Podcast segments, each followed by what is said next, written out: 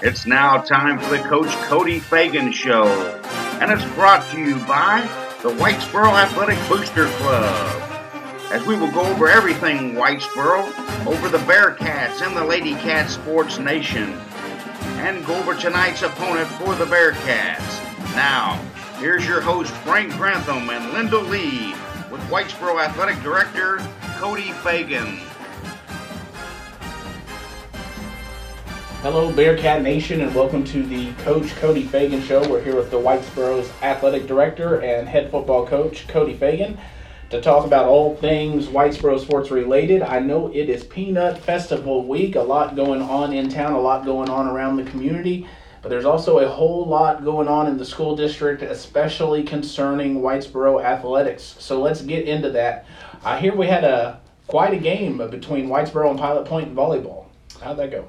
Yeah, we ended up losing uh, in the fifth set last night in volleyball, but had a really good match. Uh, went back and forth, two pretty evenly matched teams. They just got hot at the very end, and uh, they had one really good girl, number six. I don't know her name, but she could really hit that ball, and so um, they finished us off last night late. But uh, you know, really good uh, showing by our girls lately. They've been playing some really good volleyball, very competitive, and obviously picked up a couple more district wins in the last week or so. So expecting them to finish strong and uh, other sports we've had uh, a lot a lot of winning going on. Um, tennis won the first round playoff the other day uh, in Argyle against Fort Worth Western Hills. So they're the bi-district champions and they will play Friday morning down in Fort Worth against Whitney High School in the area round and looking to continue their run into as far as they can go here in this uh, postseason. So been really good by a couple of those guys. And then district cross country was Monday over in Boyd,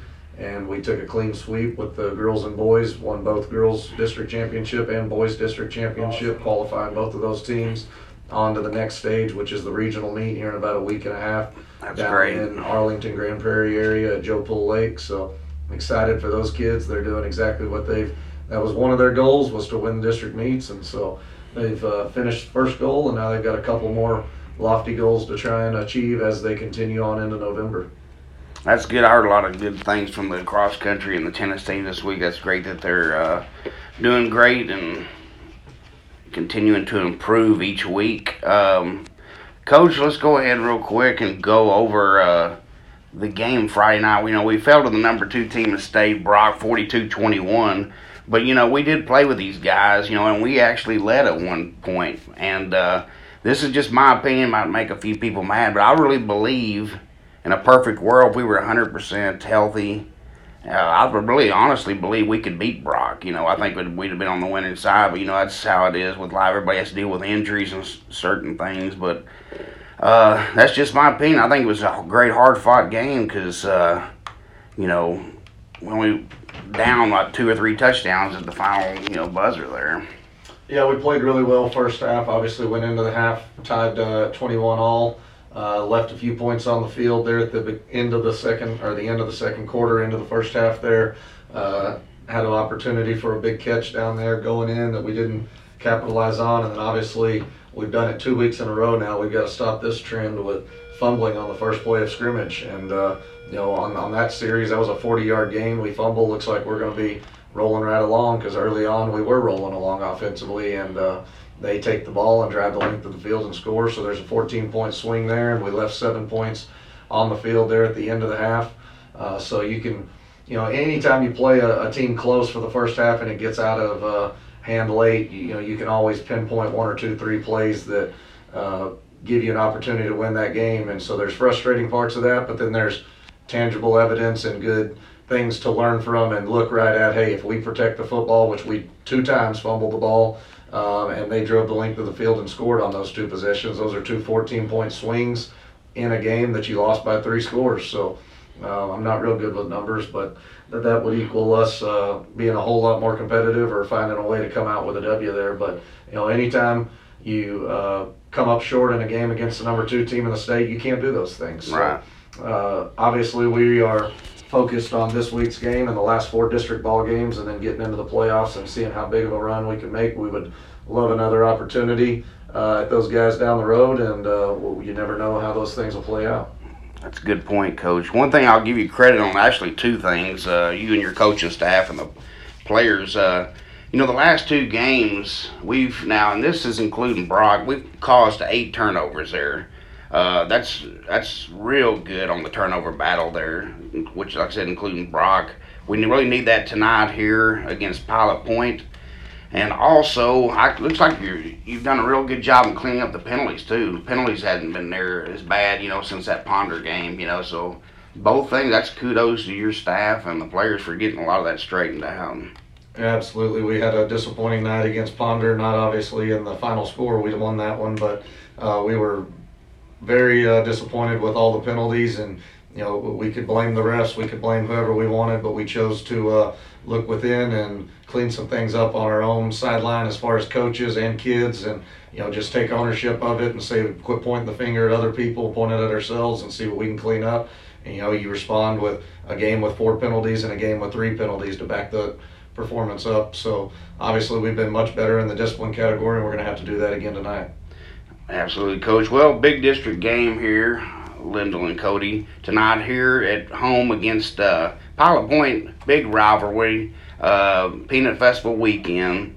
Uh, we come in, Cody. I believe we're tied for third with Peaster, but a win tonight would put us in second in district if all things play out. Is that correct? Yep, we're uh, you've got Brock and Pilot Point sitting there undefeated in district right now, and uh, us and Peaster are both sitting at two and one. So uh, obviously, any game this late in the year, late October, early November, is a big game. But against these guys, it's always a big game. So we're excited about the opportunity. You know, our kids are going to play hard. You know, their kids are going to play hard. Going to be great community support on both sides.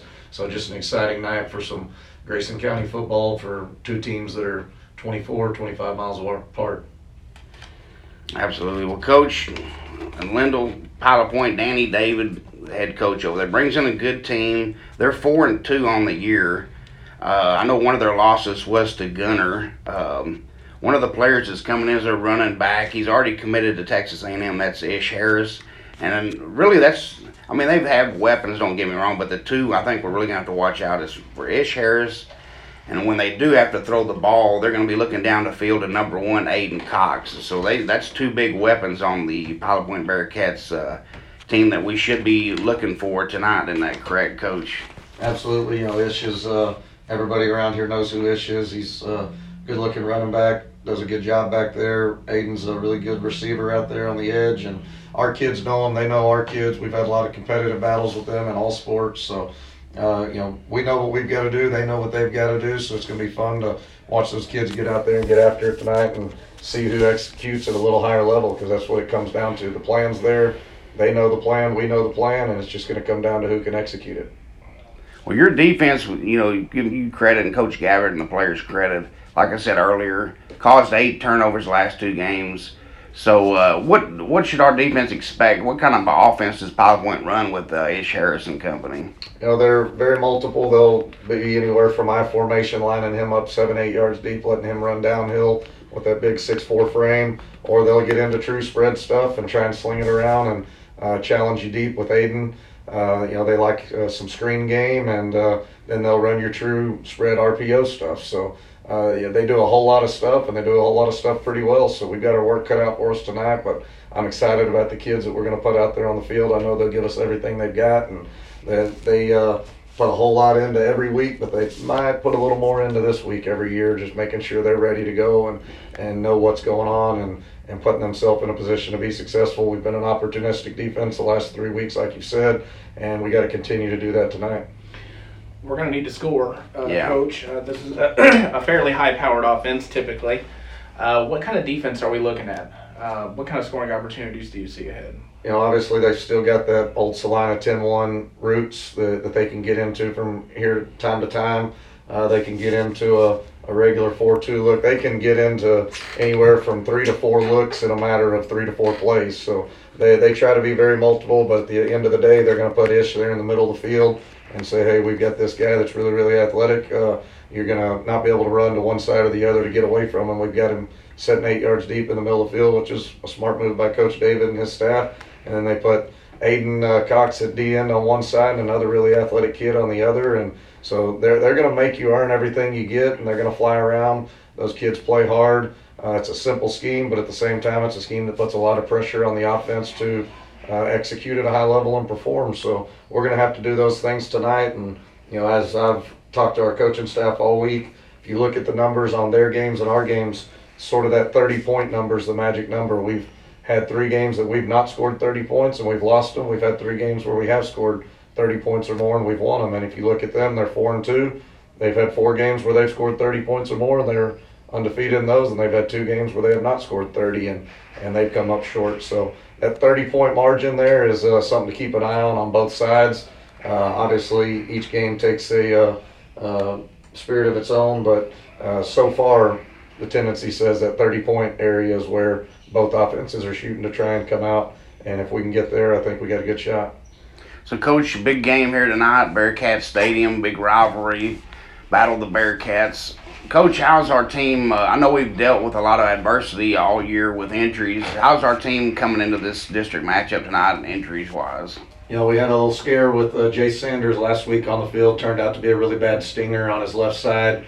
Uh, we're going to get him back tonight. He's a you know big time asset in the secondary and slot receiver. Sometimes linebacker. He just has to play anywhere. He's a real smart kid that understands the game. So having him back is important.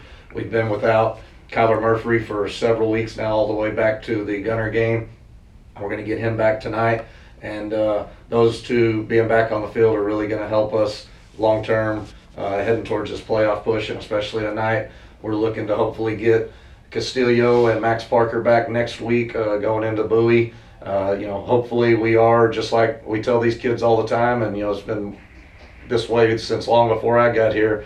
These kids seem to hit their stride late October early November each and every year. It's uh, historically something we're known for around here, and hopefully we're getting healthy and uh, getting into that point of the year where we're starting to play really, really good football at the right time. Well, Coach, uh, Peanut Festival week, a lot going on. Community's excited for multiple reasons. Uh, as we conclude the show, this uh, you know head, heading into this very important game, what do you have on your heart? You know, it was interesting. Last week we took a what should have been a two hour and 10 minute drive out to Brock, but turned out to be a two and a half, almost three hour drive out mm. there due to traffic in Springtown and uh, just all the different things, all the moving parts that go into a big trip like that. You've got uh, the moms that are packing sack lunches for the kids to eat on the road out there, making sure they're hydrated and got drinks. You've got the dads that do the team breakfast Friday morning at 6:50 over at the Baptist Church. You've got uh, Greg Hickman family and all of uh, the Sanders clan out there cooking barbecue and feeding the kids at 11:30, two and a half hours away before we get back on a bus. And you just see that support from our parents, our community members, uh, lots of people stepping up to make sure our kids know their priority and what they're doing is important. You've got band, cheer, all those different groups and organizations going all the way out there to support those kids. And, you know, it's just exciting time to be in this community and all the support they show us in, in, football and not only that, the support they show our girls in volleyball and tennis and cross country and just all the different activities our school is a part of. It's just a really neat community and we're blessed to be a part of it. It really is. Well, stick around, ladies and gentlemen. The Battle of the Bearcats is coming up next. Going to be a very good game, always is. Be important game for district seating. One you will not want to miss. Uh, there may be some of you at the Peanut Festival. You need to get up here and come and support the team.